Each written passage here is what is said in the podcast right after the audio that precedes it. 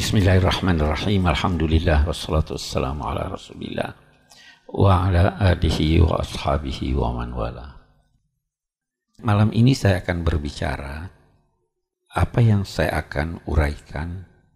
Saya merasa ini semua sudah tahu. Tetapi sesuatu yang disampaikan itu boleh jadi sudah diketahui tapi dilupakan. Sudah tahu tapi lupa. Uh, sehingga baik juga kita berbicara lagi menyangkut hal-hal yang pernah kita ketahui tapi kita lengah atau kita lupa atau apa pun namanya. Ulama-ulama berkata bahwa bahkan cendekiawan berkata, kalau Anda ingin mencapai sukses, maka Anda harus tahu apa potensi Anda. Anda harus tahu apa kelemahan Anda. Anda harus tahu lawan Anda atau apa yang tantangan Anda. Anda harus tahu di mana peluang yang ada. Itu dalam segala hal. Dalam bisnis pun begitu, dalam berjuang pun begitu. Tahu keistimewaan Anda. Saya punya keistimewaan ini, saya punya ini. Tahu apa kelemahan Anda, apa tantangan, siapa musuh. Nah, itu itu Anda harus tahu. Karena kalau tidak, Anda tidak dapat berhasil. Nah, saya akan ambil eh, salah satu dari diri kita ini yang kita perlu tahu persis wa nafsi wa ma sawaha fa alhamaha fujuraha wa taqwaha. Qad aflaha man zakkaha wa qad khaba man dassaha. Bagus, bagus. Ambil ini dulu deh. Anda harus kenal diri anda bagaimana nih ha? wa nafsi wa ma sawaha nafs. Kata nafs dalam Al-Quran punya banyak makna. Bisa berarti nyawa. Kullu nafsin semua yang bernyawa pasti mati. Nafs juga berarti totalitas manusia. Bukan cuma nyawa. Bukan cuma badan berjihadlah di jalan Allah dengan harta kamu dan dengan seluruh totalitas kamu. Apa itu seluruh totalitas? Ada badan, tenaga, berjihad dengan tenaga kamu. Berjihad dengan waktumu. Kamu punya tempat, berjihad dengan tempatmu. Tinggal menyesuaikan di sini dibutuhkan apa jadi kalau kita terjemahkan jahidu bi amwalikum wa anfusikum, anfusikum dengan jiwa kamu, itu mempersempit ruang jihad. Ah, oke, itu kedua. Ah, nafs yang ketiga. Nafs yang ketiga itu dorongan atau potensi yang mendorong seseorang melakukan sesuatu. Oke. Nafs ini kita lihat diri kita. Eh, ini eh, potensi yang mendorong melakukan sesuatu itu ada tiga menurut Al-Quran. Ada nafsun mutmainnah, ada nafsun lawama, ada nafsun ammarah.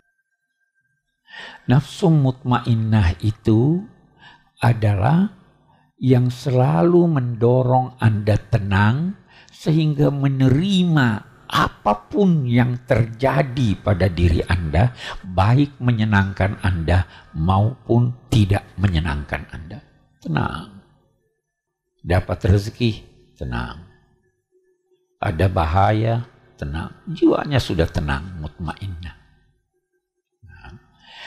Yang kedua, nafsul lawamah potensi di dalam diri Anda yang mengecam Anda, mengecam Anda setelah melakukan sesuatu yang buruk. Saya maki si A, kamu dasar ini, ini, ini. Ada dorongan dalam hati berkata, kenapa saya maki dia? Mestinya saya tidak maki dia, mestinya saya eh, lebih bersikap baik kepada dia. Itu nafsun lawam. Lama yalumu itu mengecam. Terus yang ketiga, nafsun ammarah bisu. Wa ma ubarri'u nafsi inna nafsa la menyuruh kepada yang buruk. Nah, mau menang, kita kembali ini menang. Anda sudah mutmainnah nafs Anda? Belum. Oh, masih perlu berjuang kalau begitu. Sudah lama? Belum. Masih terus menyuruh pada yang buruk. Ah itu Anda. Itu nafs. Nafsun ammara bisu. Kita kembali. Allah menyatakan wa nafsi wa ma demi nafs yang tiga ini tadi dan Tuhan dia yang menyempurnakannya. Bagaimana cara Allah menyempurnakan nafs itu? Atau apa yang terjadi ketika Allah sudah menyempurnakan nafs? Allah berfirman, fa'alhamaha fujurah. Ah, ini ini Anda nih yang punya nafs. Allah mengilhami kepada nafs itu apa yang buruk dan apa yang baik. Kita punya potensi itu, itu yang mendorong kita. Oh ini saya mau berbuat baik. Siapa yang suruh? Nafs. Oh ini saya mau berbuat jahat. Siapa yang suruh? Nafs. Ya kan? Itu ah, eh, eh, nanti nanti ada ayat lain yang menyatakan begini. Wahadainahun najdain. Ya kan? Kami beri dia petunjuk kepada dua jalan. Jalan kebaikan dan jalan keburukan. Man syaa falyu'min wa man syaa falyakfur. Anda punya potensi untuk jadi baik atau untuk jadi buruk? Kita punya itu. Walaupun sebenarnya Oh, kita baca ayat yang lain lagi yang berkaitan dengan manusia. Ya ayyuhal insan ma gharraka bi rabbikal karim alladhi khalaqaka fasawwaka fa'adalak. Hai manusia, apa yang memperdaya kamu sehingga kamu uh, uh, uh, secara secara maknawi sehingga kamu mendurhakai Tuhanmu yang maha pemurah yang maha banyak anugerahnya kepada kamu. Tuhan yang begitu banyak anugerahnya kepada kamu kenapa kamu durhakai dia wahai manusia? Ya wahai insan magharraka bi rabbikal karim. Apa itu anugerah Tuhan? Alladzi khalaqaka. Dia menciptakan kamu. Fasawwaka. Lalu dia sempurnakan Fa'adalaka, apa artinya adalaka? Menjadikan kamu cenderung kepada keadilan. Jadi ini manusia pada dasarnya baik atau buruk? Baik. Pada dasarnya baik. Nah, kita lihat. Saya pindah sedikit lagi. Kita pada dasarnya baik. Apa yang merusak kita? Kenapa kita rusak? Atau kenapa ada orang rusak? Se secara singkat, kita bisa berkata kita terpengaruh oleh sesuatu sehingga nafs kita ini menjadi amarah. Nah, saya katakan begini. Uh, saya cerita sedikit. Ada seorang filosof muslim bernama Ibnu Tufail. Dia punya kisah namanya Hayyubnu Yaqadhan kisah simbolik. Dia katakan begini. Ada satu pulau dikuasai oleh seorang raja punya penduduk. Raja punya anak perempuan. Di hadapan jazirah tempat raja ini eh, eh, bermukim, di hadapannya tidak jauh dari sana ada jazirah tidak berpenduduk.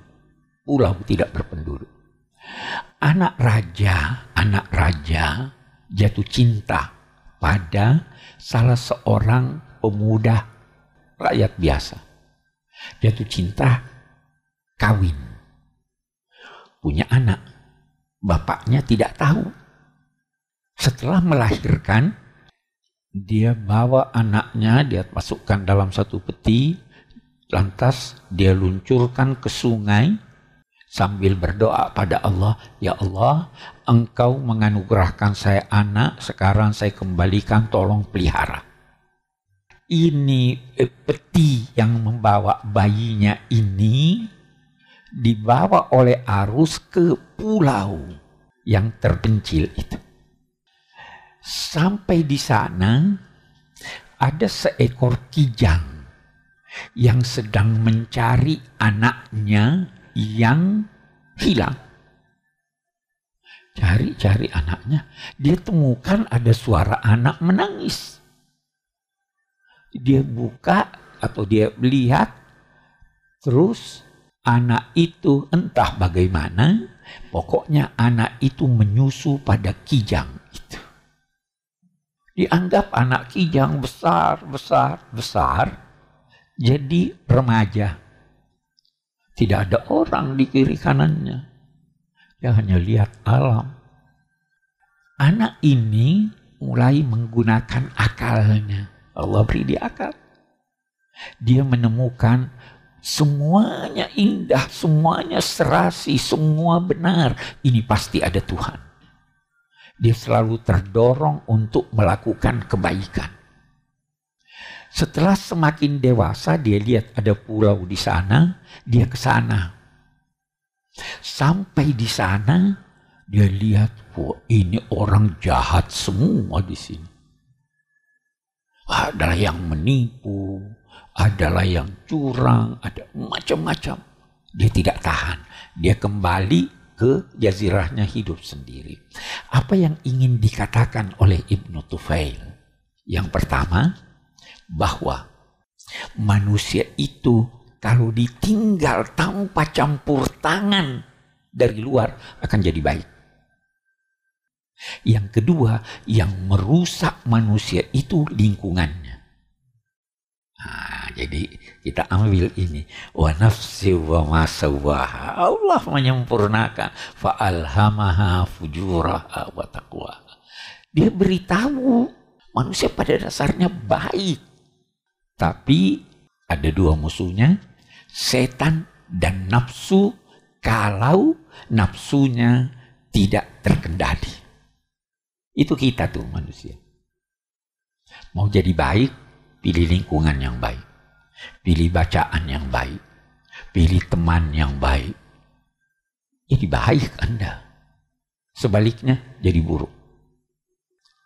Fa'alhamaha fujuraha wa taqwaha. Allah memberitahu Anda. Manusia itu tahu ini baik, ini buruk. Tetapi kalau sudah ah, saya pernah katakan ini juga, saya ulangi sekarang. Itu saya pernah beri contoh begini. Kalau ada satu orang berjalan dengan satu perempuan, kalau dia jalan sama istrinya atau sama ibunya, dia sembunyi-sembunyi enggak? Jalannya enak aja, mau lihat saya tidak. Tapi kalau dia jalan sama pacarnya, dia jalan sama perempuan yang tidak baik, bagaimana dia? Kikuk enggak dia? Sulit enggak dia? dia tidak tenang karena hatinya berkata ini salah. Jadi pada dasarnya baik. Itu sebabnya di di eh, apa? Lahama kasabat wa alaiha. Kenapa alaiha makta ditambah tak? Tak itu di sini berarti sesuatu yang dipaksakan orang mengerjakan kebaikan itu tenang, enak saja. Tapi kalau sudah jahat, dia paksa diri. Mau lihat contoh? Buka brankas milik Anda. Susah enggak? buka berangkas milik orang. Wah, susah itu. Ya. Lihat kiri kanan ada yang lihat saya atau tidak ada ini. Pada dasarnya baik. Tetapi kalau sudah terbiasa dia dengan kejahatan, sudah gampang. Kalau bisa dari biasa. Nah, itu nafs. Nah, kita lanjutkan ayat kita. Wa nafsi wa masawaha fa alhamaha fujuraha wa taqwaha qad aflaha man zakkaha. Apa artinya zakkaha? Menyucikan bisa atau mengembangkan. Kembangkan potensi Anda. Anda akan mendapat keberuntungan. Wa qad khaba man dassaha. Itu ada yang terjemahkan dasaha apa? Mengotorinya. Iya. Tidak memendamnya, bukan mengotori. Jangan pendam nafsu Anda. Salurkan dia. Mari saya, saya beri contoh. Makan kita itu ada nafsu untuk makan, ya? Ada. Kalau dipendam nafsu itu, Anda tidak makan. Lapar Anda. Kendalikan. Ada nafsu seks, ya? Kalau dipendam tidak kawin-kawin. Bagaimana? Sakit Anda. Qad aflaha man zakkaha wa qad khaba man dassaha. Jangan dipendam. Biar dia nampak tetapi kendalikan. Kendalikan. Supaya Anda memperoleh kebahagiaan. Kenali itu. Satu lagi yang terakhir yang saya ingin terangkan itu nafs, nafs, nafsu itu bagian dari manusia. Tidak ada manusia yang tidak punya nafsu, ya kan? Oke. Tetapi tempatnya jauh dari pusat. Saya beri contoh rumah ini, oke. Saya tinggal kamar saya di sini. Di depannya kamar keluarga, depannya lagi kamar tamu. Di sebelah sana itu pavilion kalau ada tamu tinggal di sana. Jadi dia tidak ganggu kita. Tapi tamu saya bisa mondar mandir ke sana. Tapi kalau dia sudah mau tidur, sudah mau ini, udah deh kamu sendiri aja di situ, jangan sama saya. Nafs begitu. Nafs di pavilion. Kalau Anda perlu, Anda panggil dia. Kalau Anda tidak perlu, kamu di situ aja. Tunggu di situ. Ya kan? Nah, rumah ini ada pagarnya. Rumah ini ada monitor yang bisa melihat apa yang terjadi di luar. Karena ada apa itu apa apa istilahnya itu? CCTV. Kita hati kita begitu. Di sini ada monitor bisa melihat nafsu di sini di luar ada pagarnya. Pagar-pagar manusia itu adalah kewajiban-kewajiban agama. Salat itu pagar, zakat itu pagar, puasa itu pagar. Kalau bolong-bolong pagarnya, musuh bisa masuk. Iya. Masuk musuh melalui pagar. Apalagi musuh yang ada di luar itu setan. Yang di dalam pavilion itu bisa jadi musuh. Paling berat kalau setan berkolusi dengan nafsu. Kan itu di situ tuh. Di dalam sini saya saya nggak tahu. Saya nggak lihat kalau sudah tidur dia ini oke deh, mari deh saya bukakan pintu, dia masuk di dalam. Nafs di sana. Jadi kalau pagar ketat, tidak ada yang bisa masuk. Setan di luar manusia, bukan dalam diri manusia setan itu. Nafsu yang ada dalam diri manusia. Setan ini yang di luar itu membuat asap membakar dari luar. Asap, debu, sehingga monitor Anda kabur kalau sudah kabur bisa lihat atau tidak? Monitornya udah rusak. Nah, yang membersihkan asap itu zikir. Nah, jadi harus zikir.